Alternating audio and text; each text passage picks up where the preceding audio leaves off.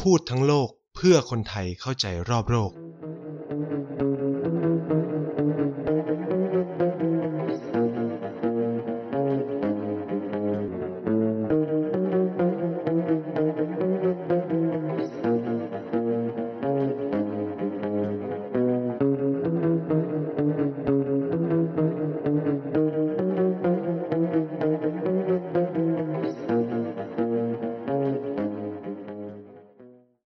ดีครับ สวัสดีคุณผู้ฟังแฟนๆรายการพูดทั้งโลกทุกคนนะครับ ก็กลับมาพบกับไนท์เช่นเคยนะครับ จากเพจกระแสเอเชียใต้เนาะก็สำหรับสัปดาห์ที่แล้วเนี่ยเราก็คุยกันไปเกี่ยวกับเรื่องว่าทำไมถึงต้องคุยกันเกี่ยวกับเรื่องเอเชียใต้ใช่ไหมครับเอ่อไนท์ก็ได้บอกเราว่าเออมีทำไมเอเชียใต้ถึงมีความสำคัญ แล้วทำไมซีรีส์แรกของเราเนี่ยเราถึงคุยถึงภูมิภาคเอเชียใต้นะครับ ซึ่งก็ ใครสนใจก็สามารถไปฟังพูดทั้งโลกใน EP แรกได้นะครับ ส่วนสำหรับสัปดาห์นี้นะครับ ก็ตามหัวข้อเลยนั่นก็คือเอเชียใต้กับโควิด -19 หรือโควิด -19 นะครับ เนื่องจากเราก็รู้กันเนาะว่าตอนนี้สถานการณ์ของไวรัสโคโรนาสายพันธุ์ใหม่ 2019 หรือโควิด -19 หรือโควิด -19 เนี่ย ก็กำลังเป็นกระแสนะครับ อย่างที่ไนท์เกริ่นไปแล้วใน trailer ของของรายการนะว่ารายการพูดทั้งโลกของเราเนี่ยสิ่งสำคัญคือเราพยายามจะจับกระแสของสิ่งที่เกิดขึ้นในปัจจุบันเพื่อมาพูดคุยให้กับคุณผู้ฟังทุกคนได้รับรู้ข้อมูลข่าวสารนะครับ โดยเฉพาะในบางแง่บางมุมที่ใครอาจจะไม่รู้นะครับ ซึ่งแน่นอนนะครับว่าเอเชียใต้เนี่ยมันเป็นภูมิภาคที่ค่อนข้างจะลึกลึกลับมาก ๆสำหรับประเทศไทยเรียกได้ว่า หาหน้าหาอ่านข่าวเกี่ยวกับภูมิภาคเนี่ยได้น้อยมาก ๆ เลย ถ้ามันไม่เกิดเป็นประเด็นอะไรที่ใหญ่โตขึ้นมานะครับ แม้กระทั่งในช่วงการระบาดของโควิด -19 เนี่ย เราก็แทบจะไม่ได้เห็นข้อมูลหรือการรายงานข่าวเกี่ยวกับประเทศในภูมิภาคเอเชียใต้เลย ไม่ว่าจะเป็นอินเดียก็ตามปากีสถานหรืออะไรเงี้ยครับ แทบจะไม่มีเลยครับ จนกระทั่งเนี่ยเมื่อล่าสุดเนี่ยเราถึงเพิ่งมารู้เองว่าเออมันเกิด เขาเรียกว่าการแพร่ระบาดอย่างมากในประเทศปากีสถาน เพราะว่ามีคุณลุงท่านหนึ่งใช่ไหมที่เสียชีวิตบนรถไฟระหว่างเดินทางกลับบ้านที่เดินทางที่เขาไปแสวงบุญ หรือไปทำธุระส่วนตัวเนี่ยที่ปากีสถาน เราถึงรู้ว่าเออมันมีการแพร่ระบาดอยู่ในประเทศปากีสถานนะนะครับ ซึ่งคนที่ติดตาม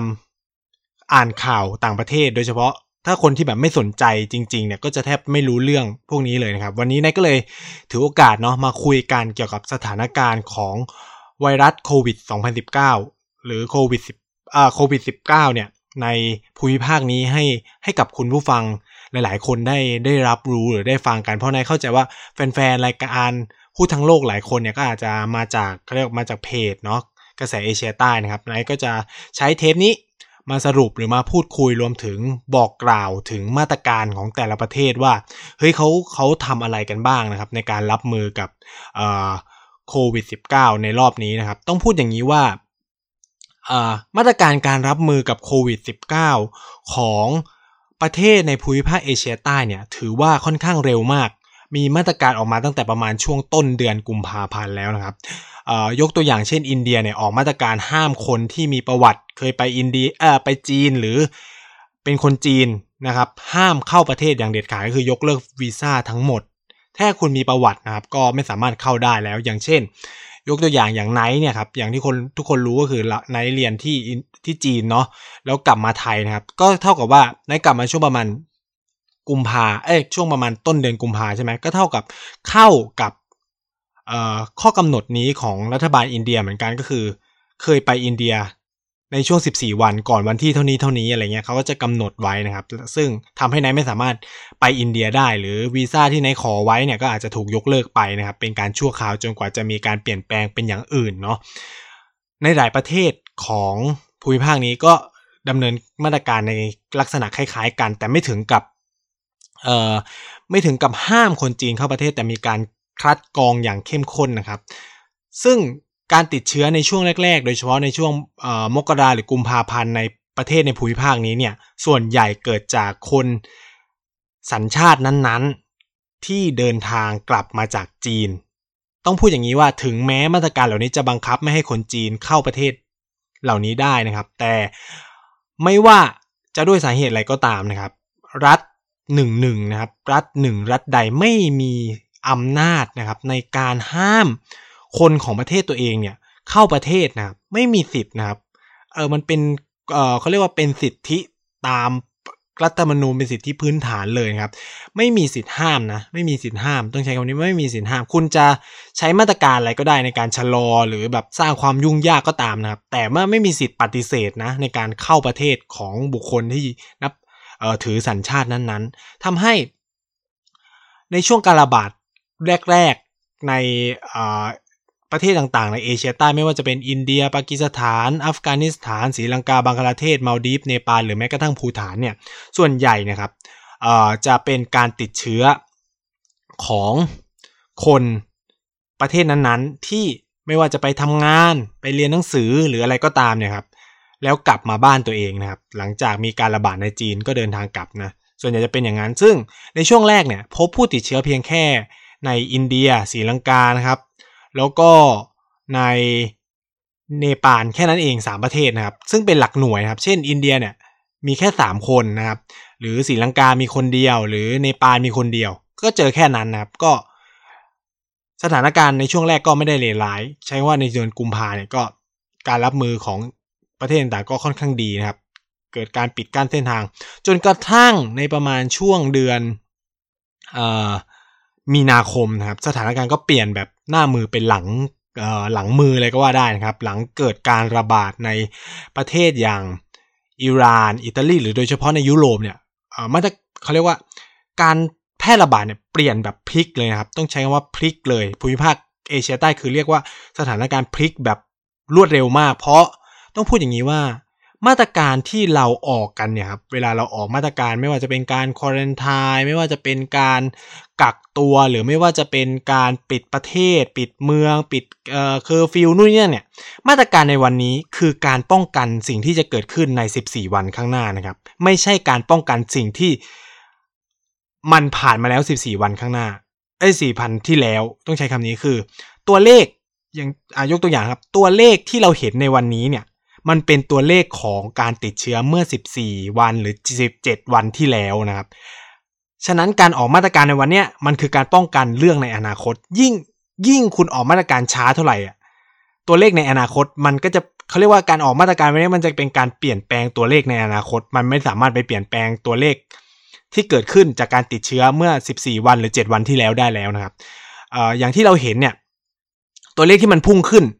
อ่า ในวันที่ผ่านมาเนี่ย โดยเฉพาะยกตัวอย่างในประเทศไทยเนาะก็คือผลจากเมื่อ 14 วันหรือ 7 วันที่แล้วนะครับ มันไม่ได้เป็นผลมา ฉะนั้นมาตรการที่ออกไปจะเริ่มเห็นผล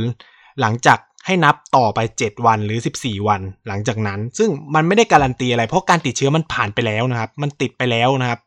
เชื้อมันได้ระบาดไปแล้วเอ่อซึ่งในเอเชียใต้เนี่ยก็เหมือนกันคือ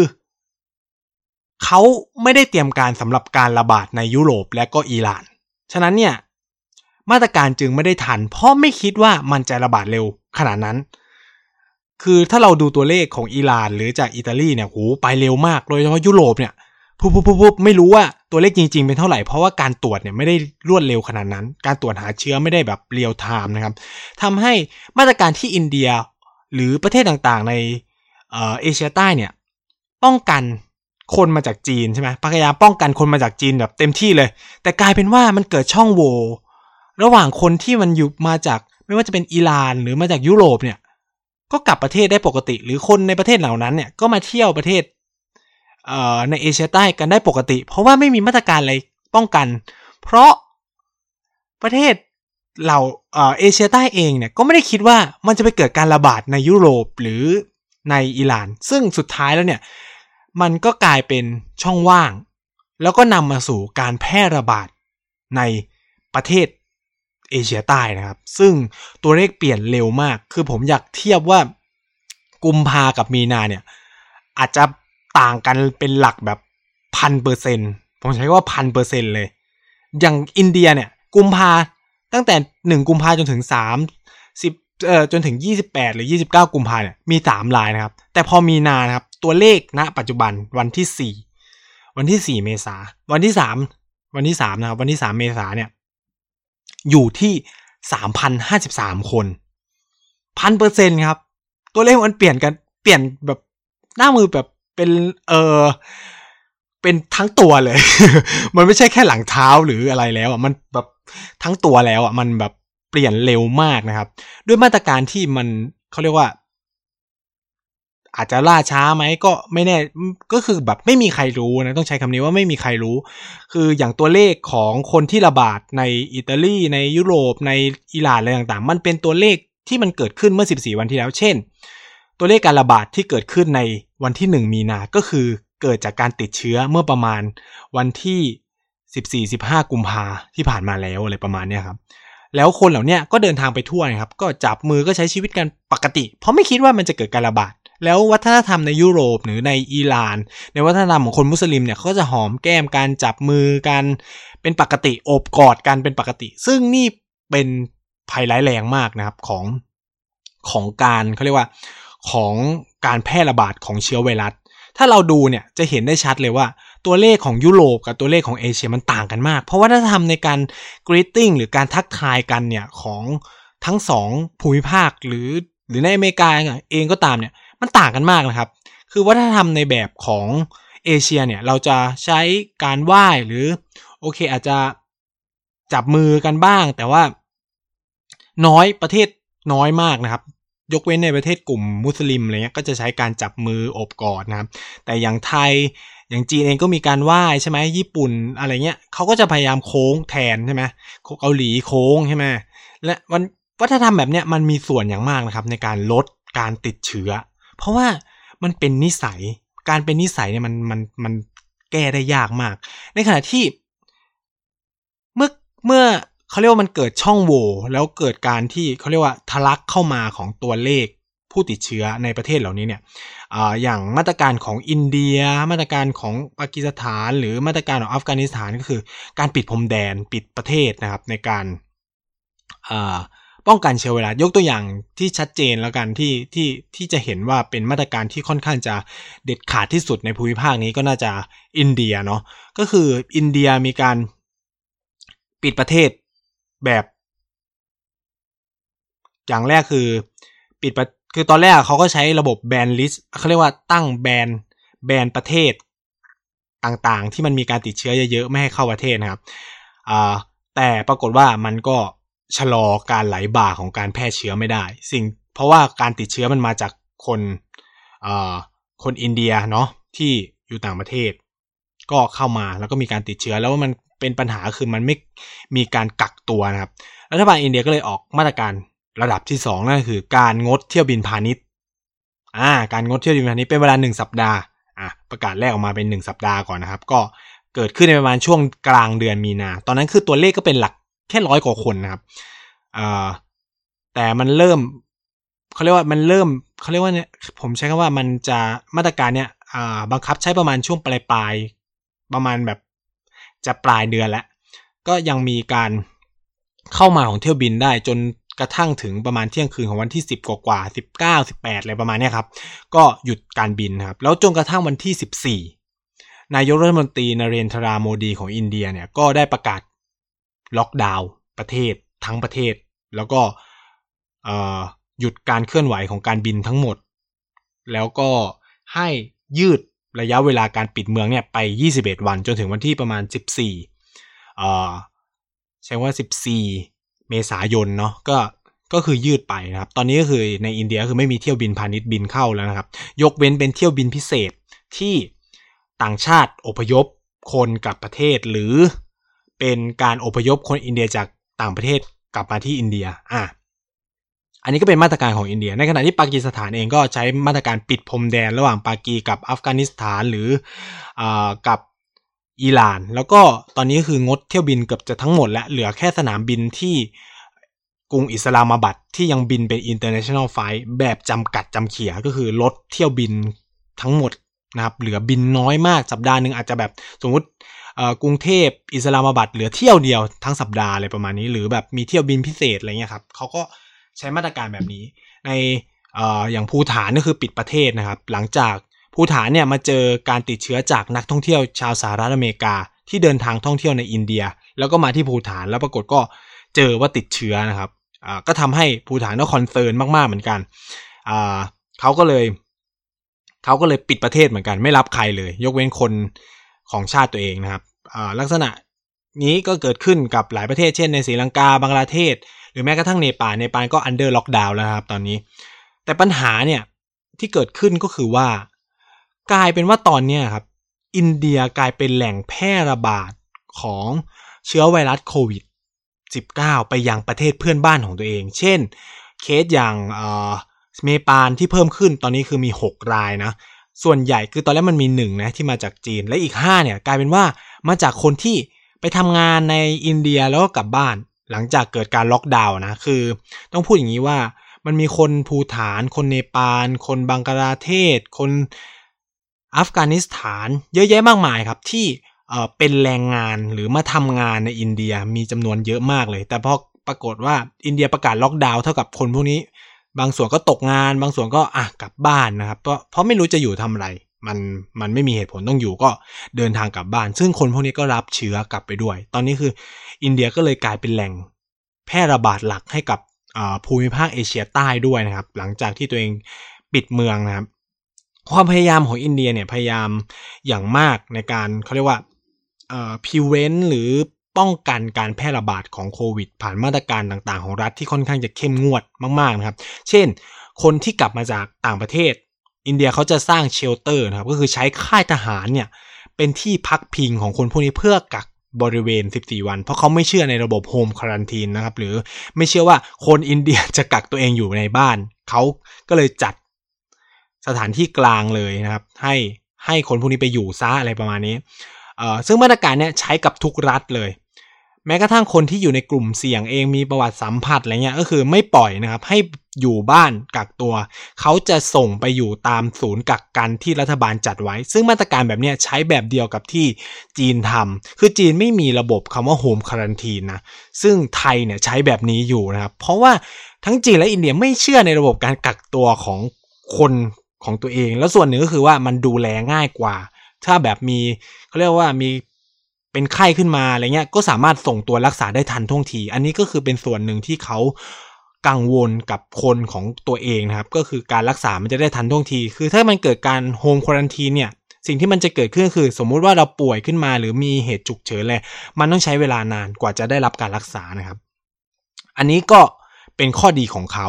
คือผมต้องพูดงี้ว่าในช่วงสามสองสามสัปดาห์สองสัปดาห์ที่ผ่านมาเนี่ย ตัวเลขผู้ติดเชื้อเนี่ยส่วนใหญ่ในภูมิภาคเอเชียใต้นะครับอยู่ที่ประเทศปากีสถาน เพราะว่ามันเกิดจากการที่คนปากีสถานจำนวนมากเนี่ยไปแสวงบุญในอิหร่าน ทั้งที่ตอนนั้นมีการระบาดระบาดแล้ว เพราะเขายังไม่ได้ปิดพรมแดนนะครับ ก็ยังมีคนแบบไปไปเขาเรียกไปแสวงบุญไม่ว่าจะมาไม่ว่าจะคนจากปันในแคว้นปัญจาบแคว้นศิลหรือไคเปอร์ปักปักตุนควาเนี่ยก็คือแบบว่าไปแสวงบุญกันแล้วกลับมาก็ปรากฏว่าติดเชื้อ ก็ทำให้ตัวเลขของปากีสถานเนี่ยพุ่งแรงมากแซงอินเดียไปเป็นหลักพันหลักสองพันเลยนะครับ แต่เหตุผลเนี่ยที่เอ่อเขาเรียกว่าสถานการณ์เปลี่ยนทำให้อินเดียเนี่ยกลายมาเป็นแหล่งแพร่ระบาดใหญ่ของเอเชียใต้เนี่ยเกิดขึ้นจากกิจกรรมทางศาสนากิจกรรมหนึ่งเป็นพิธีกรรมทางศาสนา หรือการประชุมทางศาสนาของศาสนาอิสลามนะครับ ที่เขาจะเรียกว่ากลุ่มดาวะการไปดาวะละหมาดมักคลิปอะไรสักอย่างเนี่ยผมก็อ่านมาตาคลิปตาคลิปจามาร์อะไรสักอย่างเนี่ยครับผมก็ไม่เขาเรียกว่าไม่ได้สันทัดในภาษาอาหรับิกเนาะก็เป็นคิดอะง่ายๆ คือมันเป็นพิธีกรรมทางศาสนาทางของคนมุสลิมเขาเนี่ยแหละครับ ซึ่งความพีคของมันคือ มันไม่ได้จำกัด คือมันเป็นการประชุมการศาสนาใหญ่นะครับ ที่คนมุสลิมที่มีความเชื่อแบบเนี้ยจากทั่วโลกเขาจะมาชุมนุมกัน ซึ่งงานเนี่ยจัดประมาณตั้งแต่วันที่ 1 มีนาคมจนถึง 15 ผมต้องให้เขาเรียกว่า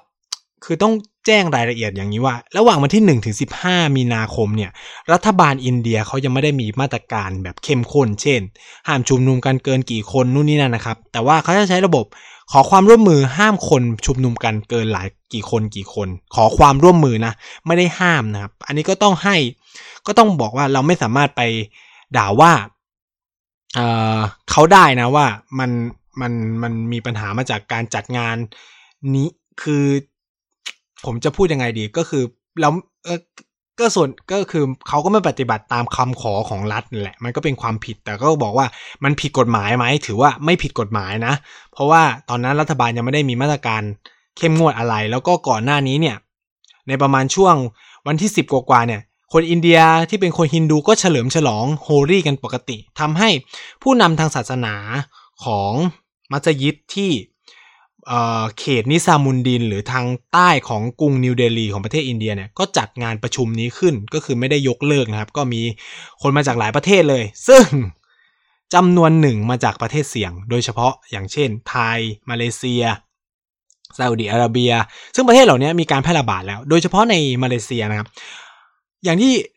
ไนท์บอกไปก็คือว่ามาตรการที่คุณออกวันนี้มันคือเพื่อ 14 วันข้างหน้า มันไม่ใช่เพื่อการจัดการกับ กับอ่าเขาเรียกว่าอะไรกับ 14 วันที่แล้วนะครับ ซึ่งเนี่ยมันเป็นจุดบอดนะครับ คือยิ่งมีมาตรการออกมาช้าเท่าไหร่ โอกาสในการระบาดของเชื้อเนี่ยก็จะเป็นวงกว้างมากยิ่งขึ้น เหมือนกับเคสอินเดียเนี่ยมันคือความพลาดอย่างร้ายแรงที่มาตรการการปิดเที่ยวบินหรือการระบุรัฐเนี่ยมันช้าไปหน่อยหนึ่งแล้วอีกอย่างนึงก็คือว่ารัฐบาลอินเดียก็ไม่สามารถรู้ได้ว่าเฮ้ยมันจะเกิดการระบาดในมาเลเซียอย่างพิธีทางศาสนาในมาเลเซียใช่ไหมซึ่ง ไนท์เนี่ยเชื่อเลยว่านะครับเชื่อเลยว่า การแพร่ระบาดที่เกิดขึ้นจากพิธีการประชุมศาสนาในกรุงเนวเดลีเนี่ยที่ทำให้ตัวเลขของผู้ติดเชื้อในอินเดียเลยพุ่งเร็วมากเนี่ยเป็นผลมาจากคนต่างชาติมากกว่าจะเป็นมาจากคนอินเดียกันเองนะครับเเพราะว่ามันมีคนมาเลยประมาณ 2-300 คนนะครับเข้าร่วมงานนี้ ซึ่ง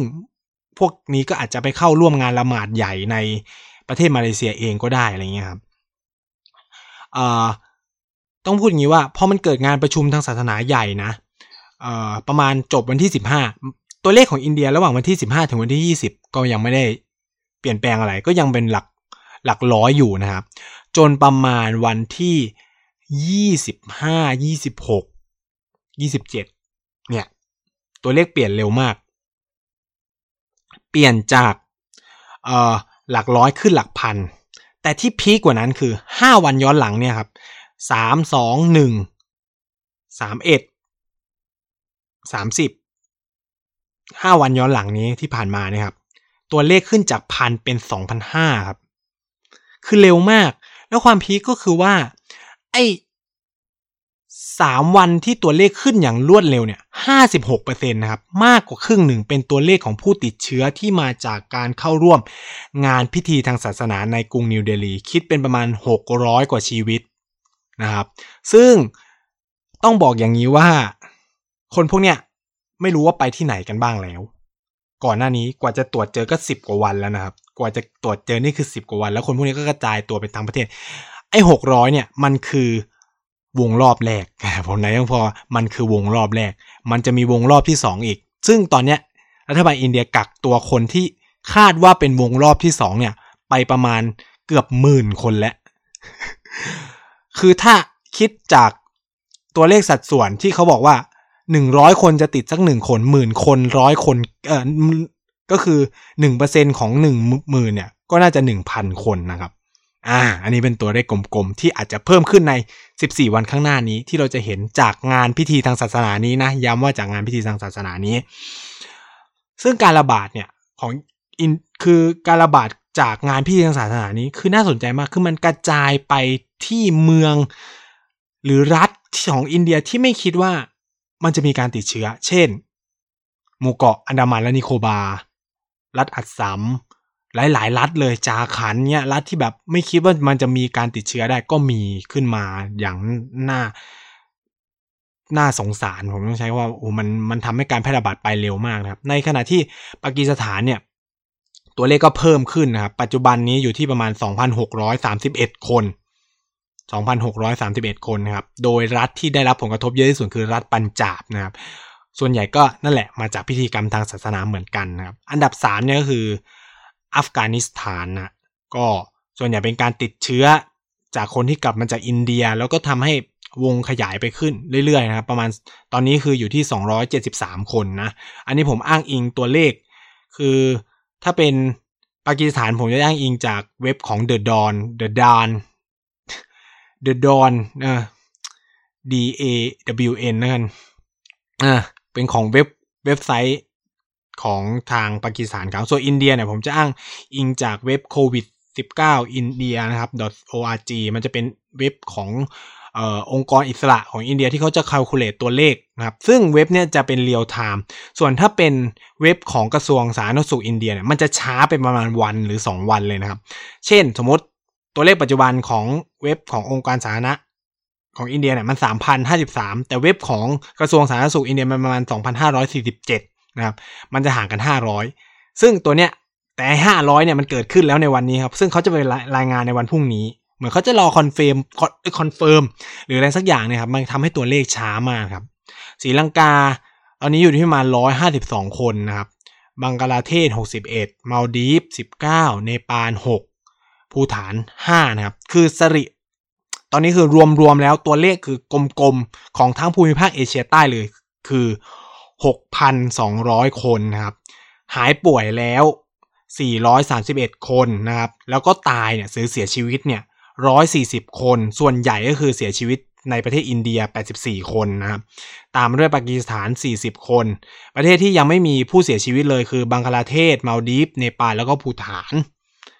อ่า ซึ่งอันนี้ก็เป็นตัวเลขของทั้งภูมิภาคนะครับ อ่า แล้ว ในมุมมองระดับภูมิภาคบ้างล่ะมันมันมีการจัดการร่วมมือกันยังไงบ้าง คือต้องพูดว่าภูมิภาคเอเชียใต้มีอะไรที่น่าสนใจมาก ๆนะครับ นั่นก็คือว่าเขามีการทำความร่วมมือระหว่างประเทศร่วมกันนะครับ หลังจากที่สถานการณ์โควิดเนี่ยเริ่มระบาดเนาะนายกรัฐมนตรีของอินเดียก็ได้ส่งจดหมายเขาเรียกว่าส่งสารด่วนไปยังประเทศต่างๆ ในภูมิภาคเอเชียใต้ที่เป็นสมาชิกของสมาคมความร่วมมือ แห่งภูมิภาคเอเชียใต้ หรือซาร์กที่ไหนเล่าไปรอบที่แล้วเนี่ยครับ ที่มันเกิดขึ้นแล้วมันทำให้เราเรียกว่าประเทศไหนอยู่ในเอเชียใต้บ้างบ้างเนี่ยก็คือองค์การความร่วมมือนี้ต้องพูดว่ามันหยุดไปนานมากแล้วประมาณ 5 ปีนะครับ หลังจากที่อินเดียกับปากีสถานเนี่ยทะเลาะเบาแว้งกัน ก็ทำให้องค์กรนี้ไม่ฟังก์ชันนะครับ ไม่ไม่ทำงานเลยครับ ก็ต่างฝ่ายก็ต่างแบบไม่โอเคกันอินเดียก็ไม่ชอบปากีปากีก็ไม่ชอบอินเดีย ก็ไม่จัดประชุมมันซะเลยนะครับ ก็ ทีนี้อินเดียก็รู้สึกว่าเฮ้ยมันไม่ไหวแล้ว เหตุการณ์แบบนี้เราต้องร่วมมือกันนะครับเขาก็เลยส่งสารว่า เอ้ย ทุกคนประชุมกันไหมอะไรเงี้ย ก็ปรากฏว่าทุกประเทศก็ตอบรับนะทุกประเทศก็ตอบรับการประชุมครั้งนี้ ซึ่งผมสนใจมากคือมันไม่ได้คุยกันมา 5 ปีแล้ว และใช้ระบบ video conference คุยกันนะครับ ซึ่งการประชุมครั้งนี้เนี่ยก็เพื่อรับมือกับวิกฤตไวรัสโคโรนา 2019 ที่มันกำลังระบาดในภูมิภาคนี้ ซึ่งมันเป็นความกังวลมากๆนะครับ เพราะจำนวนมากเลยของประเทศในภูมิภาคนี้ ระบบสาธารณสุขไม่ดีเลย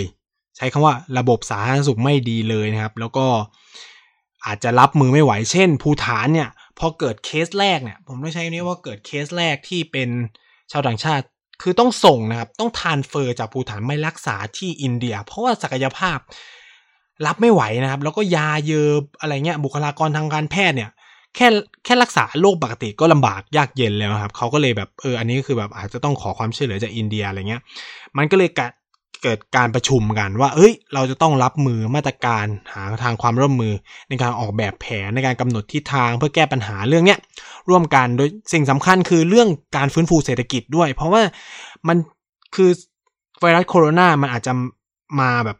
ฉับพันทันด่วนหรืออาจจะกินเวลายาวนานหลายเดือนนะครับ ซึ่งแน่นอนมันมีส่งผลกระทบกับเศรษฐกิจของทุกประเทศนะครับอินเดียก็เลยมีการทุกประเทศก็เลยประชุมหารือกันนะครับ ทุกทั้ง 8 ประเทศ ส่วนใหญ่คือผู้นำทั้ง 8 ประเทศเข้าร่วมนะยกเว้น ยกเว้นปากีสถานนะครับ ที่นายกรัฐมนตรีอิมรานคารเนี่ยส่ง รัฐมนตรีว่าการกระทรวงสาธารณสุขเข้าประชุมแทนนะครับ อันนี้ก็อาจจะเป็น การเมืองของเขาแหละ หรือไม่ก็แบบนายกรัฐมนตรีของปากีเขาอาจจะติดภารกิจจริง ๆ เพราะตอนนั้นเนี่ย ปากีเป็นประเทศเดียวที่แบบตัวเลขการระบาดเนี่ยขึ้นหลักพันเลยนะครับ ซึ่งผลของการประชุมระหว่างภูมิภาคครั้งนี้เนี่ยมันนำมาสู่การจัดตั้งกองทุนสู้ภัยโควิด -19 ร่วมกันซึ่งอินเดียเนี่ยบริจาคเงินทั้งหมด 10 ล้านดอลลาร์นะครับเป็นทุนประเดิมเนาะเป็นทุนประเดิมให้กับการเขาเรียกว่าอะไร ใช้เป็นเงินทุนหมุนเวียนสำหรับประเทศที่อาจจะขาดแคลนระบบ สาธารณสุขหรือเครื่องมือทางการแพทย์เนี่ยก็ให้สามารถเบิกจ่าย ใช้เงินตรงเนี้ยในการใช้แก้วิกฤตไปก่อนสำหรับประเทศที่เผื่อมีการระบาดอย่างเช่น แบบไปเกิดในเนปาลหรือไปเกิดในภูฐาน ซึ่งระบบงบประมาณหรืออะไรเงี้ยมันอาจจะยากลำบากอีกอย่างนึงคือ อินเดียมีการจัดเตรียมระบบทีมแพทย์แล้วก็ผู้เชี่ยวชาญด้วย ให้ความช่วยเหลือประเทศต่างๆนะครับ ซึ่ง นี่ถือเป็นการระดมทรัพยากรครั้งใหญ่เหมือนกันนะ ซึ่งมันก็มีหลายประเทศบริจาคนะ ไม่ว่าจะเป็นปากี ไม่ว่าจะเป็นศรีลังกา อัฟกานิสถานก็บริจาค บังกลาเทศก็บริจาค ทุกประเทศคือร่วมกันบริจาคเข้ากองทุนนี้ร่วมกันนะครับ แล้วก็ใช้ใช้เงินตรงเนี้ยในการจัดการแน่นอนว่าอินเดียเนี่ยไหวอยู่แล้วนะครับ ไหวเขาก็ไม่ได้แบบอะไรกับกองทุนนี้มาก ประเทศอื่นก็ก็ก็ต้องจัดการ ก็ต้องแบบอาจจะมีการขอความช่วยเหลือใช้กองทุนนี้ต้องเรียกว่าอินเดียเนี่ยแสดงบทบาทอย่างสำคัญมากในการรับมือกับโรคโควิด -19 ครั้งนี้นะครับ โดยเฉพาะการส่งเครื่องมือหรืออุปกรณ์ทางการแพทย์เนี่ยไปช่วยประเทศต่างๆ ไม่ว่าจะเป็นในมัลดีฟ ไม่ว่าจะเป็นภูฐานหรือในเนปาลนะครับก็เป็นผู้กระจายความช่วยเหลือในปัจจุบันนะครับ อันนี้ก็เป็นมาตรการหลักๆของที่มันเกิดขึ้น เนาะในภูมิภาคเอเชียใต้ในการรับมือกับโควิด ต้องเรียกได้ว่าตอนเนี้ยสถานการณ์เนี่ยในในเอเชียใต้เนี่ยก็ค่อนข้างน่าเป็นห่วงนะ โดยเฉพาะในอินเดียกับเออปากีสถาน คือปากีสถานตอนเนี้ยตัวเลขการขึ้นเนี่ยเริ่มนิ่งแล้ว ก็ถือว่าเป็นโชคดีของเขา ก็คือมันก็ครบวาระวงรอบ 14 วันของเขาพอดี แต่สำหรับอินเดียมันน่ากังวลเพราะว่า มันเหมือนเพิ่งเริ่มต้น ผมต้องใช้คำนี้ แม้ว่าจะมีมาตรการล็อกดาวน์อะไรเงี้ยแต่ก็ยังมีปัญหาหลาย ๆ อย่างนะครับ เช่น ยังมีคนหนี หนีการกักตัว มีการทำร้ายบุคลากรทางการแพทย์ ยังมีคนมุสลิมยังไม่ยอมยกเลิกการละหมาดหรืออะไรเงี้ยก็หรือไม่ปากีสถานเองก็ตามก็ยังเกิดเหตุการณ์แบบนี้ก็คือ รัฐบาลประกาศว่าไม่ควรไปละหมาดวันศุกร์นะละหมาดที่บ้านก็ได้ มันก็ยังถูกหลักศาสนาอยู่แต่คนก็ไม่ยอมก็มีการทำร้ายเจ้าหน้าที่กันนะครับเอ่อในอินเดียเนี่ยก็มีความน่าเป็นห่วง หลายอย่างเหมือนกันนะครับ ซึ่งเดี๋ยวไนจะมาเล่าในเทปหลังๆ ก็ วันนี้ก็ได้เห็นภาพรวมกว้างๆเนาะของสถานการณ์โควิด -19 ที่กำลังเกิดขึ้นในภูมิภาคเอเชียใต้ว่าเขามีการจัดการเขามีการรับมือยังไง แล้วแนวโน้มสถานการณ์ในอนาคตมันจะเป็นยังไงบ้างเนี่ยซึ่ง อันนี้ก็ต้องมาติดตามกันดูนะครับ ผมก็คิดว่าเออ การระบาดในภูมิภาคเอเชียใต้มันมันมันน่ากลัวนะ ผมต้องใช้คำนี้มันน่ากลัว เพราะระบบสาธารณสุขไม่ได้ดี อีกอย่างหนึ่งคือประชากรมีความหนาแน่นค่อนข้างมาก แล้วก็การซ้อนทับของปัญหาเนี่ยหลังจากอย่างเช่น อินเดียปิดเมืองหรืออปากีสถานปิดเมืองก็คือความอดอยากนะครับ ระบบเศรษฐกิจที่ล่มสลายโดยเฉพาะในกลุ่มคนยากจนเนี่ย อันนี้ก็ต้องแบบต้องมาส่องมาตรการกันดูว่า เราอาจจะคุยอีกสักเทปหนึ่งว่ามาตรการในการจัดการแล้วก็เขาเรียกว่าแก้ปัญหาเศรษฐกิจของประเทศต่างๆ ในเอเชียใต้เนี่ยมันเป็นยังไงครับ คือตอนนี้คือในเทปแรกๆเนี่ยผมก็จะเล่าเล่าเล่าแบบภาพรวมๆของภูมิภาคเอเชียใต้ไปก่อน แล้วก็หลังๆ เราถึงจะมาเจาะในรายประเทศว่าเออมันเป็นยังไงอย่างงู้นอย่างนี้นะครับ ก็สำหรับสัปดาห์นี้รายการพูดทั้งโลกนะครับก็ได้อธิบายเนาะเกี่ยวกับสิ่งที่มันเกิดขึ้น ในเอเชียใต้โดยเฉพาะสถานการณ์ของโคโรนาไวรัส 2019 นะครับเอ่อยังไงก็ใครอยากติดตามแบบอัปเดตเนาะไม่ไม่คือแบบไม่อยากรอแบบรายงานข่าวสารเอเชียใต้แบบไม่ชอบฟังชอบอ่านเนี่ยก็ติดตามได้ที่เพจกระแสเอเชียใต้นะครับ ก็ผมก็จะแบบเขียนเขียนอออยู่เรื่อยๆเนาะว่าเออมันมันมีสถานการณ์อะไรหรือ ติดตามเรามีทวิตเตอร์หลักนะ ของรายการพูดทั้งโลกบายกระแสเอเชียใต้เนี่ยก็คือ at nice talk th นะครับ ก็คือ at n i c e t l t a l k th นะครับ อันนี้ก็เป็นเพจหลักของเราก็สามารถไปกดติดตามกันได้นะครับ เผื่อใครอยากอัปเดต ซึ่งอันเนี้ยจะเรียลไทม์ยิ่งกว่า Facebook นะ ผมจะแบบอัปเดตตัวเลข อัปเดตปรากฏการณ์ที่เกิดขึ้นในประเทศ ภูมิภาคเอเชียใต้หรือทั้งโลกเลยเกี่ยวกับทุกเรื่องนะครับที่เกิดขึ้นนะก็ติดตามกันได้สำหรับสัปดาห์นี้ไว้ก็ขอจบแต่เพียงเท่านี้นะครับ ไว้เจอกันใหม่สัปดาห์หน้า สวัสดีครับ